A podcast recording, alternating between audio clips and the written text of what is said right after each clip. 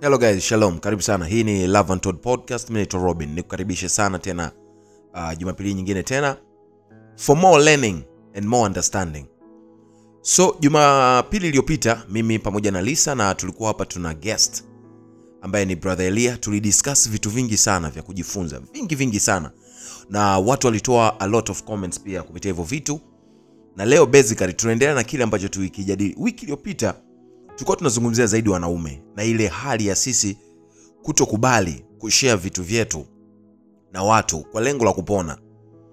Mwingine ana tatizo fulani mwingine anapitia hali fulani ngumu katika maisha ambayo inamfanya kuwa na msongo mkubwa wa mawazo kiasi kwamba anaona ni bora baki nayo yakaendelea kumuumiza. Na kumbuka siku zote kwenye maisha tunatofautiana ni namna gani tunachukua maamuzi katika kutatua tatizo ambalo tunalipitia katika maisha. Nitakupa mfano mzuri tu. Mimi robin inawezekana nina jambo langu ambalo huwa linanisumbua sana. Na inawezekana sijai kushia na mtu yoyote yule kwenye maisha yangu toka nime, nimezaliwa.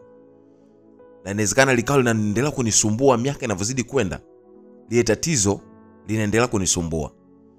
Kwao ninavyozidi kukosa kwa namna gani naweza nikashirikisha watu au nikapata mtu wa kumshirikisha inakuwa tena inaendelea kuni, kunisumbua. Kwao likija kuwa zito zaidi maamuzi tunatofautiana tuna, tuna, tuna kitu kikubwa nilichokipenda kutoka kwenye episode iliyopita tuliulizana maswali mazuri na moja kati ya swali tuliulizana je una mtu ambaye unaweza kushare naye vitu vyako? Kila mtu alitoa wazo lake ambalo aliona lipo kwa usahihi zaidi. Anyways leo tulikuwa tuna tuna tuna kama uh, kaswali fulani hivi. Sababu leo tunataka kujua je seeking help is it, a sign of strength au ni udhaifu? Yani mwanaume ku, ku, ku, kutaka kupata msaada wa kifikra na mambo mengine. Hivyo. Lakini pia tuka tufahamu unadhani ni kwa nini sasa ni ngumu sana kwa wanaume wengi eh, kuexpress themselves out kujielezea kwa mwenzie kwa mchumba kwa mama kwa baba kwa rafiki. Kwa nini ni ngumu sana kwa wanaume kujiexpress? Leo mimi sitaongea sana kwa sababu nina a lot to be shared kutoka kwa watu ambao tumezungumza nao. Na yapo mambo mengi sana watu wamezungumza. Uh, vipo vitu vingi zipo comments nyingi sana watu wamezungumza. So tunaanza na brother hapa atatuambia yeye teki yake ni ipi. Je anadhani ni kwa nini wanaume wengi ni ngumu sana kuexpress themselves out? Na je yeye ameshawai kupitia na je yupo katika situation gani right now? Brother karibu. What you have for us leo kwenye love and podcast?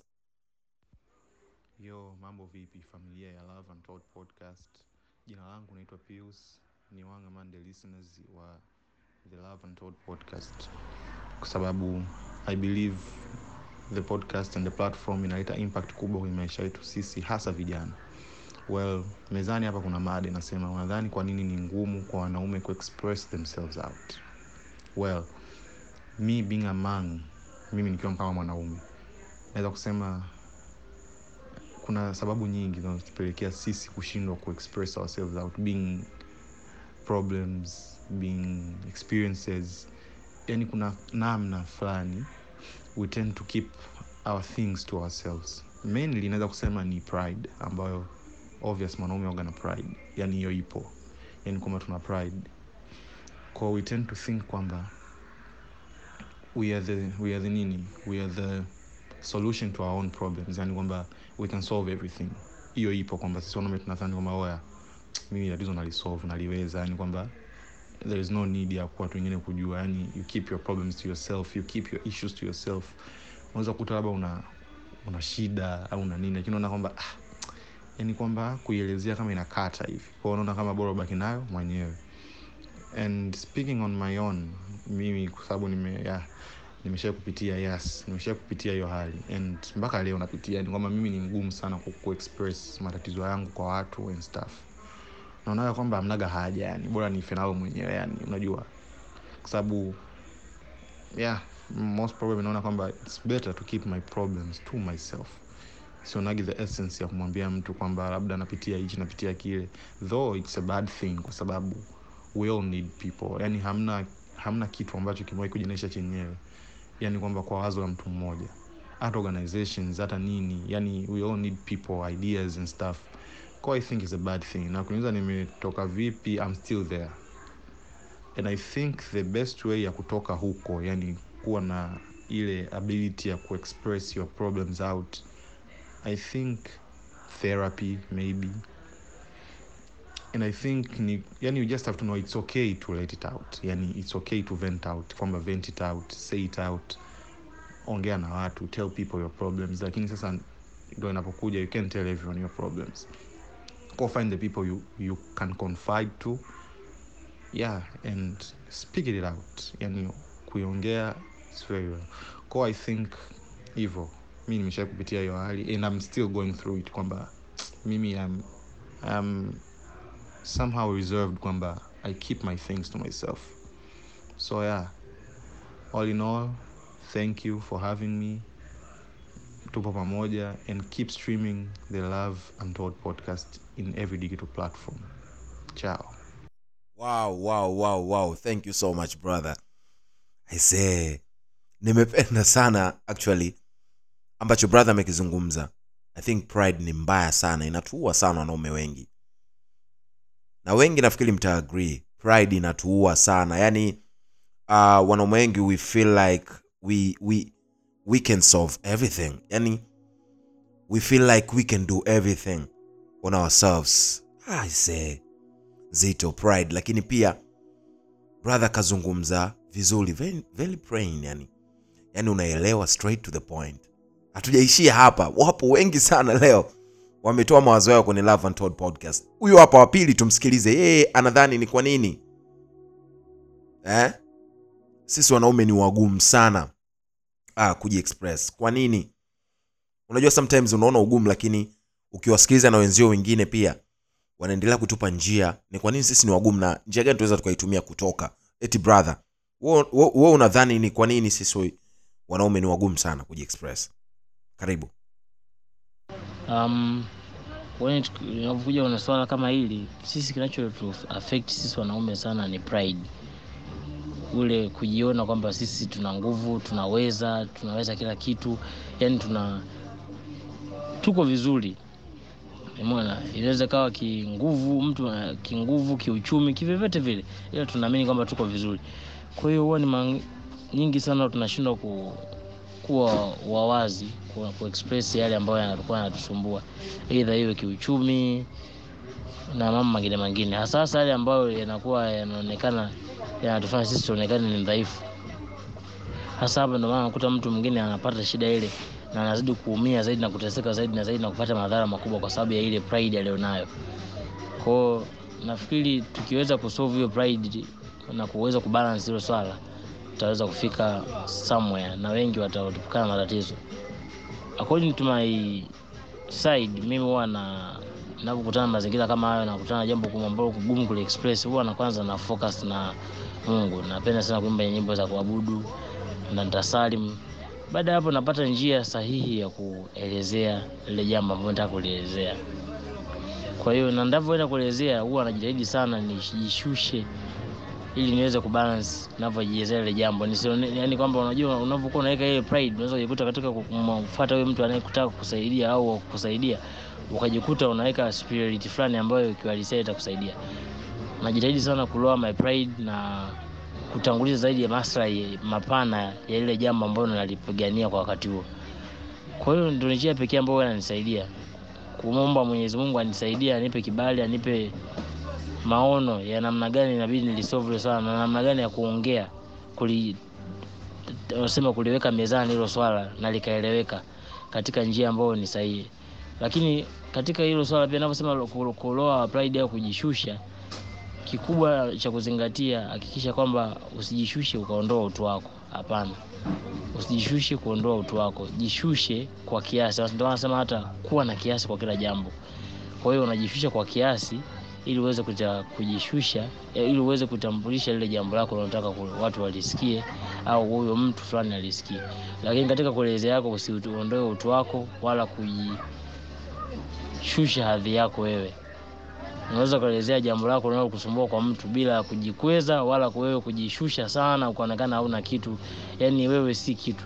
Kwa sababu unaweza kujikuta saa nyingine ukawa ni mhanga yule mtu akachukua ile tatizo lako wewe kama njia kama mafimbo ya kukupigia au kukunyanyasa.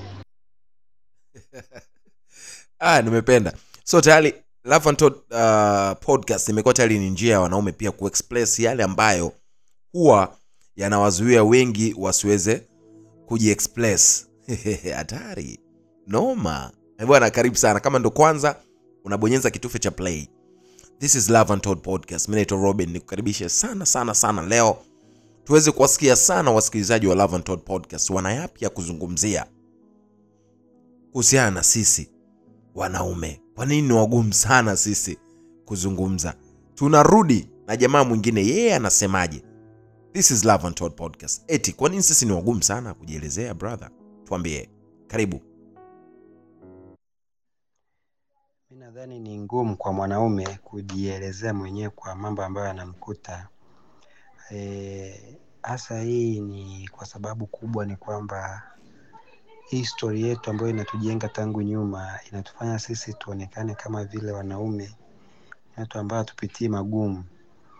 Mfano, mwanaume anapokuwa um, imemtokea kitu hatakiwi kureakti kama mdhaifu.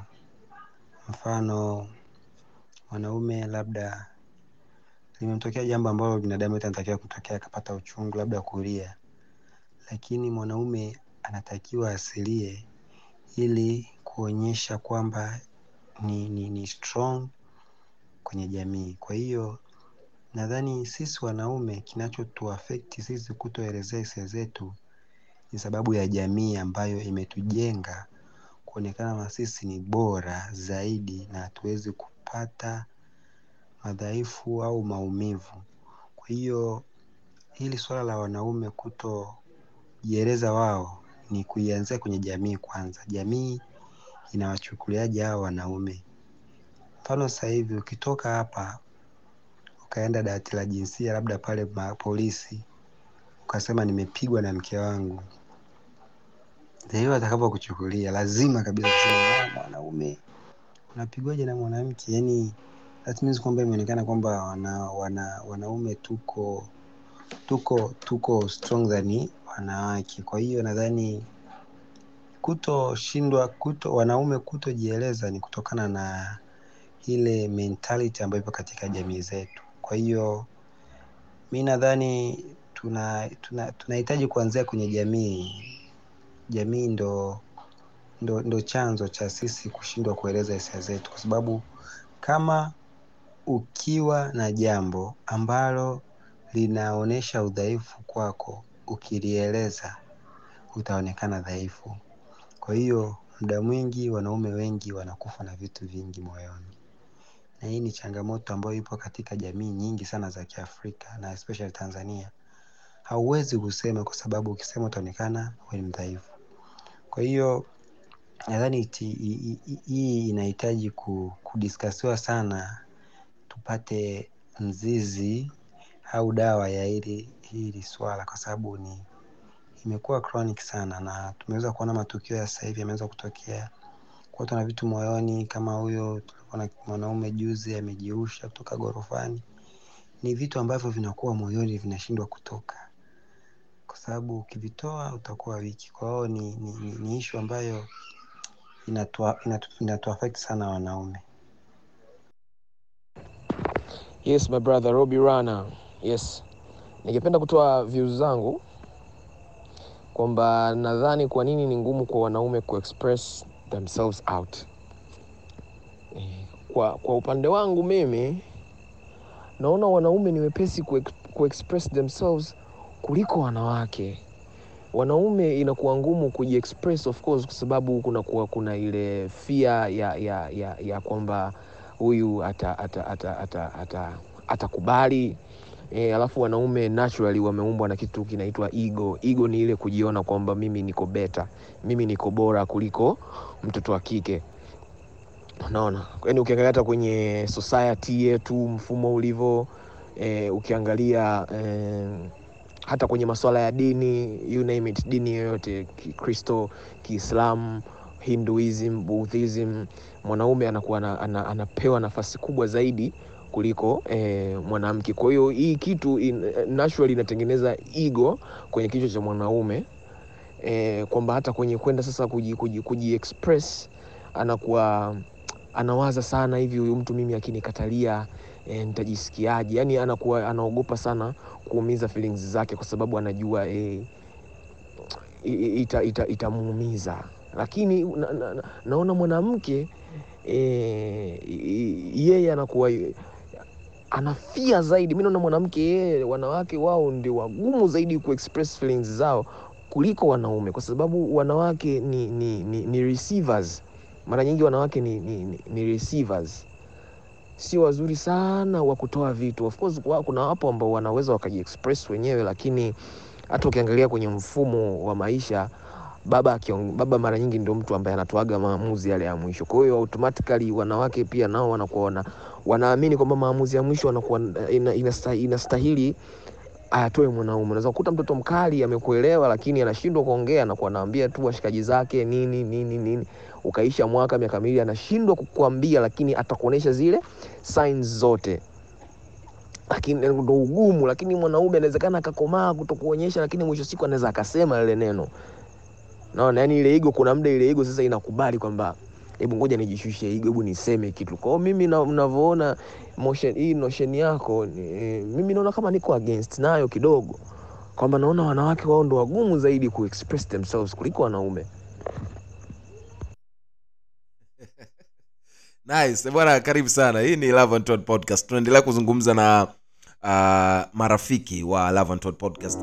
Kila mtu akitoa mawazo yake ni kwa nini wanaume wengi ni wagumu? Je hii hali ya kutafuta msaada ni ni weakness au ni, ni, ni strength? Naona wengi maelezo wanaotoa wengi wajaribu kuonyesha kwamba kuna ka weakness wanaume tunajisikiaga hivi. Lakini brother mmoja kabla huyu aliyepita e, ameizungumzia ame, ame, ame, ame zaidi jamii ambayo inatuzunguka. Namna gani jamii inatushukulia sisi wanaume. Lakini pia huyu sasa yeye amesema yupo against kidogo na hiki ambacho sisi tunakisema kwamba kuna weakness. Anasema wanaume ni wa, wa, wana nguvu zaidi ya kuzungumza kuliko wakina dada. Anyways yote ni mawazo tu au sio? So sisi tunayaleta kutoka kwa marafiki wa Love and Todd podcast. Hii ni Love and Todd podcast. Leo tunazungumza na marafiki. Next huyo hapa anatuambia ni kwa nini sisi tunaona wanaume wengi wanashindwa kujiexpress lakini kuna kaugumu tunakaona? Je hii ni hali ya ushupavu au ile tendo la wewe kujishirikisha kwa mtu au kumshirikisha mtu mambo yako ni kama unajishusha. Tunazungumza na washikaji wengi leo watazungumza hapa. Endelea kuwasikiliza ili tuendelee kujifunza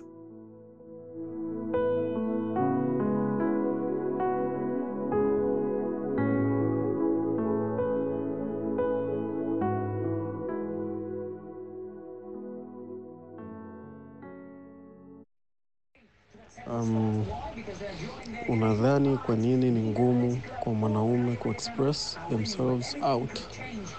Um, kwa mimi mtazamo wangu naona kwamba perhaps ni kwa sababu kuna ile heritage ambayo tume, tumeipata from babu zetu, tuseme baba zetu pia, yaani kwamba tumekuwa tukiwaona kwamba tuna au tunaambiwa kwamba wanaume um, sio sio mtu yani naturally sio mtu wa, wa kuweza kujiexpress. Unanielewa ni kutokana kwamba wao kipindi wanakuwa walikuwa wanakuwa wakiwa wanafundishwa kwamba mwanaume ataki kuonyesha signs any sign of weaknesses. Ndio maana unakuta hata sisi tulivyokuwa tunakuwa the same applies to us. Tunaarithishwa tuna pia na hiyo. Ndio maana nikasema kwamba ni ngama heritage ambayo tunakuwa tukiaminishwa tukiambiwa tukihimizwa kwamba lazima iwe hivi. Mwanaume wewe usipambana yani usilielie usi, usi, usi yani unaelewa. Kwao inakuwa na ile damuni kwamba ndio maana unakuta mwanaume sio rahisi kuexpress out kitu chochote cha kinachomuhusu. Umeelewa? Ana ile something lakini anashindwa kutokana na hiyo. Pia sababu nyingine inawezekana pia dunia ambayo tume sema nchi ambayo tumekuwa mfano Tanzania sisi wa Tanzania kwa kwa wanaume tunakuwa kuna nchi ambayo tulikuwa na zile traditions kwamba mwanaume ndo kichwa cha familia, mwanaume kila kitu, mwanaume mwanaume afanya hivi. kwao, unakuta yani haiwezekani from nowhere tukaa tuka tuka tuka tunatoka out of tradition. Hiyo ya kwamba a man. Is unakuta hiyo a man ina mkato mtu ku express. Express yeye mwenyewe. E, e, it's either feeling ama matatizo yani anything. Inakuwaga sio rahisi, kwa sababu ile a man. Is. Sababu nyingine ambayo naona let's say ni utandawazi. Zamani kulikuwa mna maendeleo, zamani utandawazi haukuwa kama wa- sasa hivi. Zamani it wasn't easy kumwona mwanaume umeelewa, ana, ana, ana, express anajiexpress yeye mwenyewe kwa jamii au kwa watu hata wa karibu. It's, yani it was very very very easy. Ni kutokana kwamba mazingira yalikuwa yanamfanya mwanaume ashindwe kujiexpress, express, umeelewa. Ndio maana unakuta mwanaume zamani ulikuwa ukimwona mwanaume anajiexpress kidogo, jamii ya wanaume wanakuona kama "Mm, huyu itakuwa ana shida, yaani huyu inawezekana sio mwanaume kamili. Ndo vitu kama hivyo vilikuwa vina, vinasababisha eman sisi wanaume tushindwe kujiexpress, lakini kwa sasa hivi hichi ni kitu ambacho tuseme kishapitwa na wakati. Sasa hivi mwanaume anaweza kujielezea hata kwa mtoto wake, ambapo zamani huwezi kukuta mzazi wa kiume ana, anajielezea kwa mwanaye, bwana nafanya hivi, anakupa tu fanya hivi fanya hivi, imeisha. Lakini siku hizi unakuta mzazi anampa mtoto, akiona mtoto amenuna, anaanza kujielezea, ana, ana kitu kinamsumbua moyoni, he feels like expressing himself unakuta anatafuta mtu yoyote tu ambaye anakutana naye mbele, anajielezea, hajali mtoto mkubwa, so long atapata mtu ambaye atakayemwonea huruma, atakayempa mawazo yeye kwa ni, ni vitu kama hivyo vinachangia pia kwa eh, let's say sasa hivi kidogo hali imekuwa tofauti. Sasa hivi wanaume wanajiexpress tofauti na, na zamani um, ishu zake, anakuwa na wasiwasi. Je, hivi ikitokea huyu jamaa kesho na kesho kutwa mimi nimetofautiana naye, ataweza kunistiri katika ile ishu ambayo nilimwambia? Kwa sababu kuna matatizo mengine ni nyeti sana. haya so kabla kabla ya brother hapa hajaendelea uh, utaanza kumsikia vizuri kuanzia mwanzo. Brother aliyepita nafikiri watu wengi concern kubwa nadhani ni the society jinsi gani ina inamportray mwanaume. Brother amesema mwanaume kuta unalia unaambia mwanaume vipi unaliaje? Mbaya sana hiyo eh unajua kuna vitu vingine tunavichukulia hizi lakini unakuta mtu ana shida unamkuta mtu amekaa mwanaume mwenzio chozi linamdondoka. Instead ya kutaka kujua shida ni nini ukane chini hata wa mshikaji inakuwaje? Mbona una, unalia? Eh? nini shida? Akakuelezea. Kuliko like umemkuta mwana jicho jekundu like unasema oh, vipi wewe mbona jicho wewe mwanaume unalia? Yeah, ni mbaya of course. So tutaenda kumsikiliza brother mwingine tena then tutamsikiliza mwingine wa mwisho na tutakuwa tuna, tuna, tuna mengi ya kuzungumza pia. Mimi na wewe na na comments chache nitasoma. Leo ni friends of love and Todd. Wanaongea zaidi. Sisi tunajifunza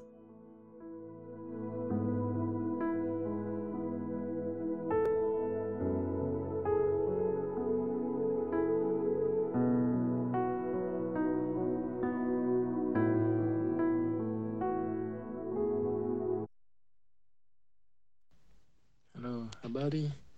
Uh, na mimi naomba kushare kidogo. Wanaume hawapendi au hawawezi kushare ishu zao, mara nyingi ni kwa sio kwamba hawajui kuwa wakisema itakuwa ni msaada kwao, bali hofu yao huwa ni ni ni changamoto ya kutokuwa na imani juu ya ni nani anakwenda kumwambia, ni nani anaenda kumwelezea hizo ishu zake. Anakuwa na wasiwasi, je, hivi ikitokea huyu jamaa kesho na kesho kutwa mimi nimetofautiana naye, ataweza kunistiri katika ile ishu ambayo nilimwambia? Kwa sababu kuna matatizo mengine ni nyeti sana. Unaona, watu wana, wanakuwa wanatembea wameinamisha vichwa chini, wanawaza vitu vingi sana, yani wanakabiliwa na changamoto nyingi sana.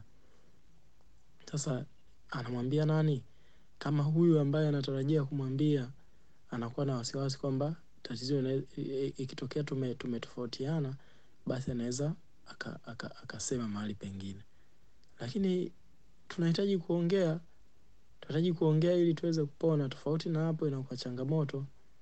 Unaona bana hasa unakuta mtu umemwambia ume, umemfata mtu fresh tu bwana. Labda umemfata robi. Robi bwana mimi nina, nina tatizo. Moja mbili tatu. Unaona? Robi ana ana ana ana ana ana anakupa ushauri na nini. Lakini amekusaidia leo kesho unakuja kusikia mtaa wa kumi huko. Ah bwana habari zako iko hivi na hivi na hivi. Ah. kwa ndo maana wengine wanaamua kukausha tu. Sasa hiyo vitu vinavilia ndani ya moyo mwisho wa siku ndo kama hiyo inaita matatizo. Unaona bana sababu nyingine mwingine anakuwa anahisi kama anashusha heshima yake. Unakuta labda ni bosi sehemu au mtu tu status yake iko juu. Kwa hiyo anaona anaona watu pekee ambao anaweza akawaambia ishu zake ni wale watu ambao yuko, yuko, yuko nao kwenye kwenye level level moja. Unaona? Sasa kumbe wakati mwingine kama ni bosi ofisini pengine labda angeweza hata tu na dereva wake. Au mfanyakazi mwenzie tu wa cheo cha chini kabisa. Pengine angekuwa na mawazo na na na hayo mawazo yangeweza kumsaidia kutokana na hiyo kuondokana na hiyo changamoto anayokabiliana nayo? Mwingine yani ndo hiyo anakomaa tu sasa si kiburi kiburi ujeuri yani kiburi cha cheo labda. Unaona naona "Ah, mi bwana siwezi kumfata huyu huyo awezi akani awezi akanishauri chochote.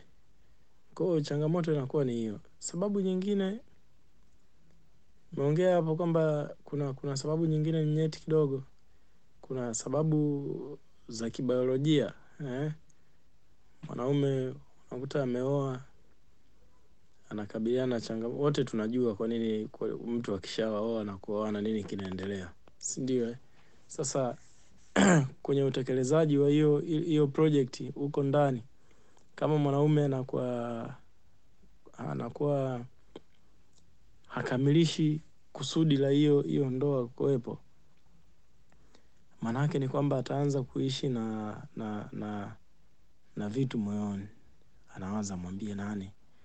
Na changamoto ni ya kibiolojia je aende hospitali? Hospitali kwenyewe anaogopa kwenda. Anakuwa na wasiwasi na daktari. Labda aende hospitali ya mbali. Sometime unaweza kukuta mtu anaenda kumwambia hizo issue, hata kama ni daktari inakuwa kama anauza mechi. Yaani kama ana, ana, ana, ana, anatoa siri za kambi. Kwamba huyu nikimwambia hii issue, unaweza kukuta anamtafuta huyo mke wangu anamtongoza ili akafanye aka, aka, sehemu ambayo mimi labda nimekwama kwao matatizo ni mengi sana. Na kwa washikaji ndo hawezi kabisa yaani kwa washikaji ndo hawezi kabisa. Kuambia "Wa, jamani mimi nina shida hii na hii na hii nyumbani hawezi hawezi kabisa.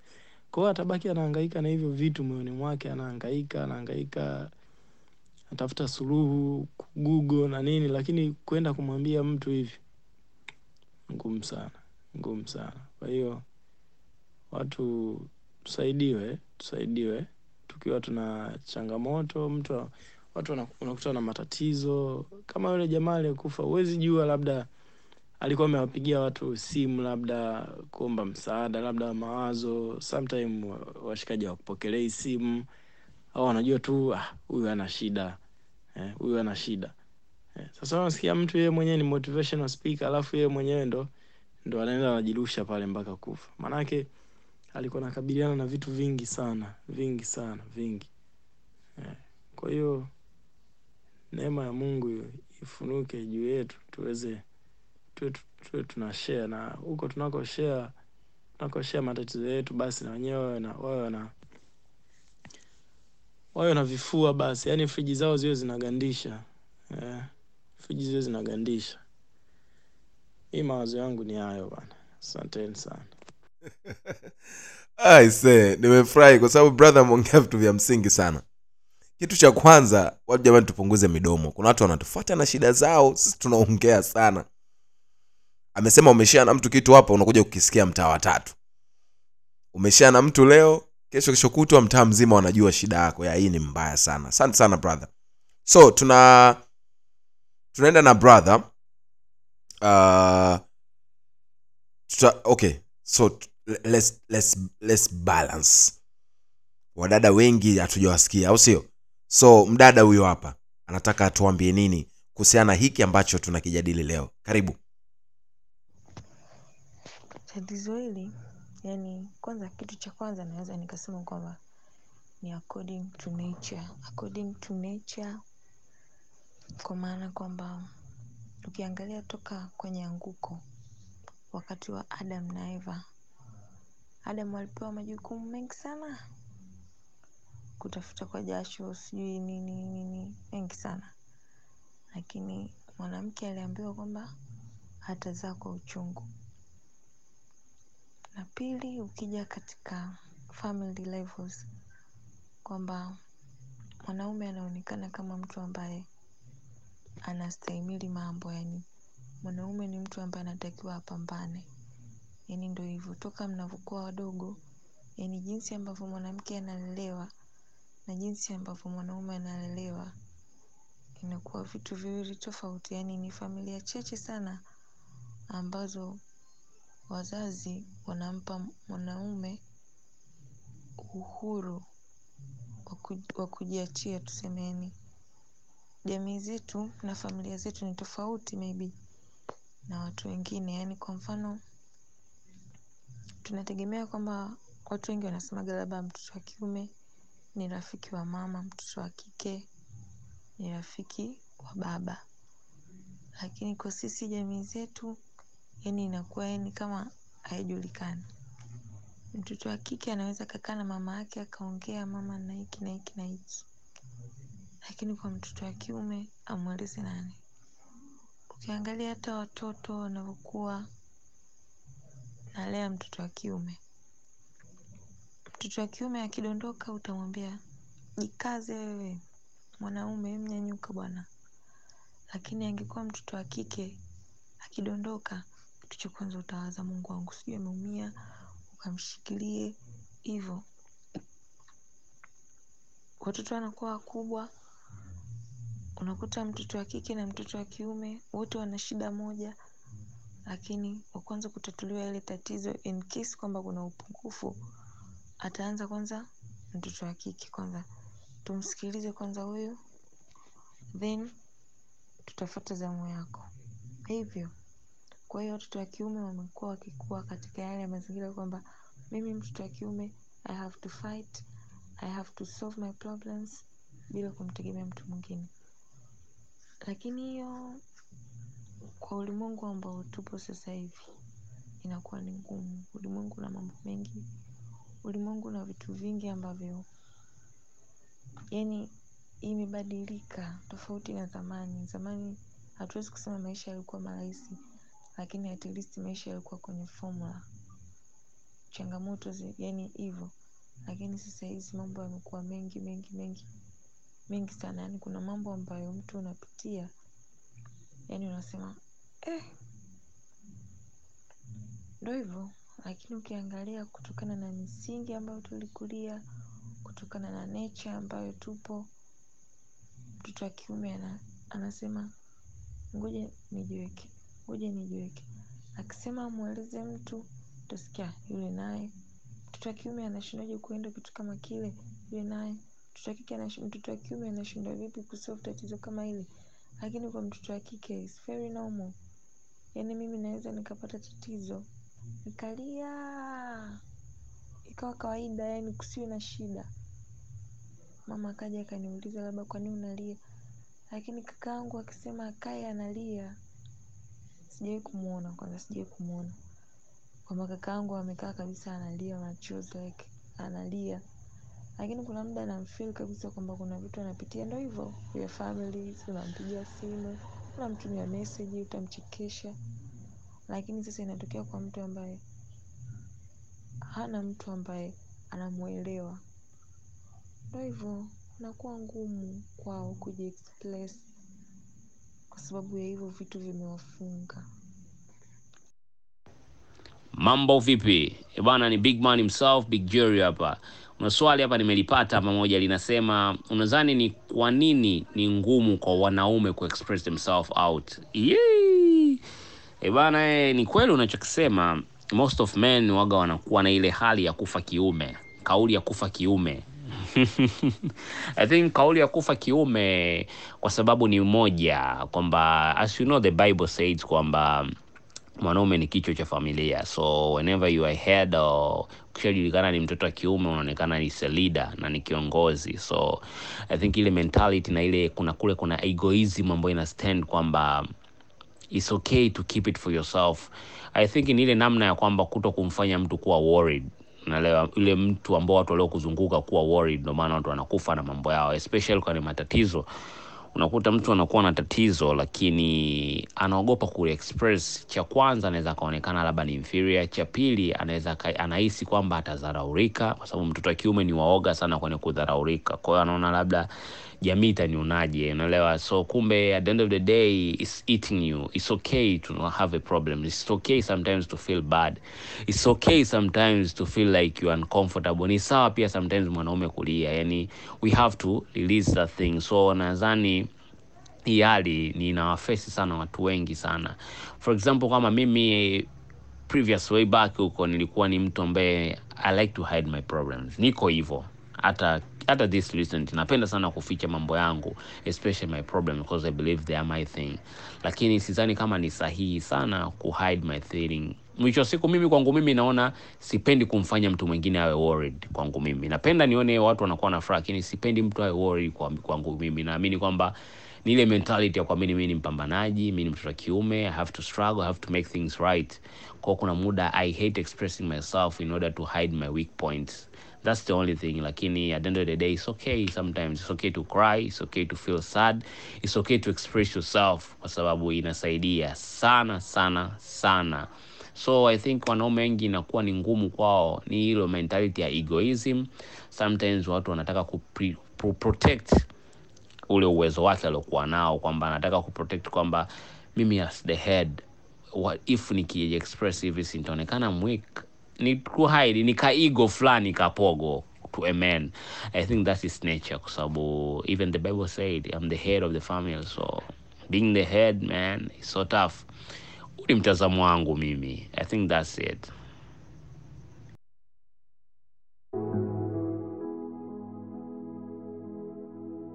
wow wow wow wow wow. Just wow.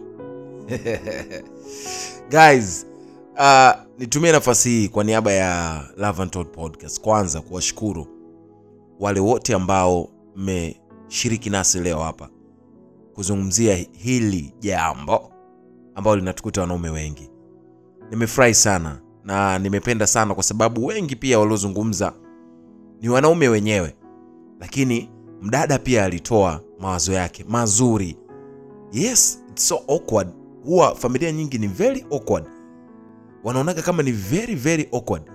Kukukuta umekaa unalia mwanaume wataanza kuambia unalialia nini? Lakini wakimkuta binti analia hata washangai ndo kwanza wataanza kumuuliza matatizo yake. Lakini pia jambo kubwa ambalo bidada amelielezea nimelipenda amezungumzia ame ile utofauti wa kukea ndani ya familia yaani unakuta mdada anakuwa more cared kuliko mwanaume. Wakati wote wakipata iko care inakuwa inaondoa baadhi ya matatizo. Safi. Brother hapa mwisho ametisha. Ile ego kujisikia we ndo wewe kujisikia yani huwezi kushia na watu amejitolea mfano yeye mwenyewe na anasema sio vizuri. Kuna matatizo you have to share with people. So mimi kwa kumalizia nataka nikwambie tu mwanaume mwenzangu ambaye unasikiza leo Love and Todd podcast. Sio dhambi wala sio udhaifu wewe kushare vitu vyako na watu wengine. Wewe kushare vitu vyako matatizo yako kushare mambo yanayokusumbua na mke wako na watoto wako sio dhambi. Last episode lisa alitolea mfano akatuambia kuna kipindi yeye kwao walikuwa wanakaa kama familia. Kila mtu anashare kile ambacho kinamsumbua akiwemo mama baba na watu wote ndani ya nyumba kwa sisi leo Love and Todd podcast tunakwambia siyo dhambi wala sio udhaifu wewe kushare matatizo au kishare jambo lolote lile na rafiki mpenzi mzazi. Tutumie watu tulionao kututoa katika eh, zile taabu na, na misukosuko mingine ya maisha katika usahihi na kwa wakati sahihi na mtu sahihi. So maombi zaidi yanahitajika kumwomba mungu akupe watu sahihi ambao wataweza kukusikiliza. Hii ni love and Told podcast. Mi naitwa robin. Tukutane till next sunday. We love you guys. Keep on listening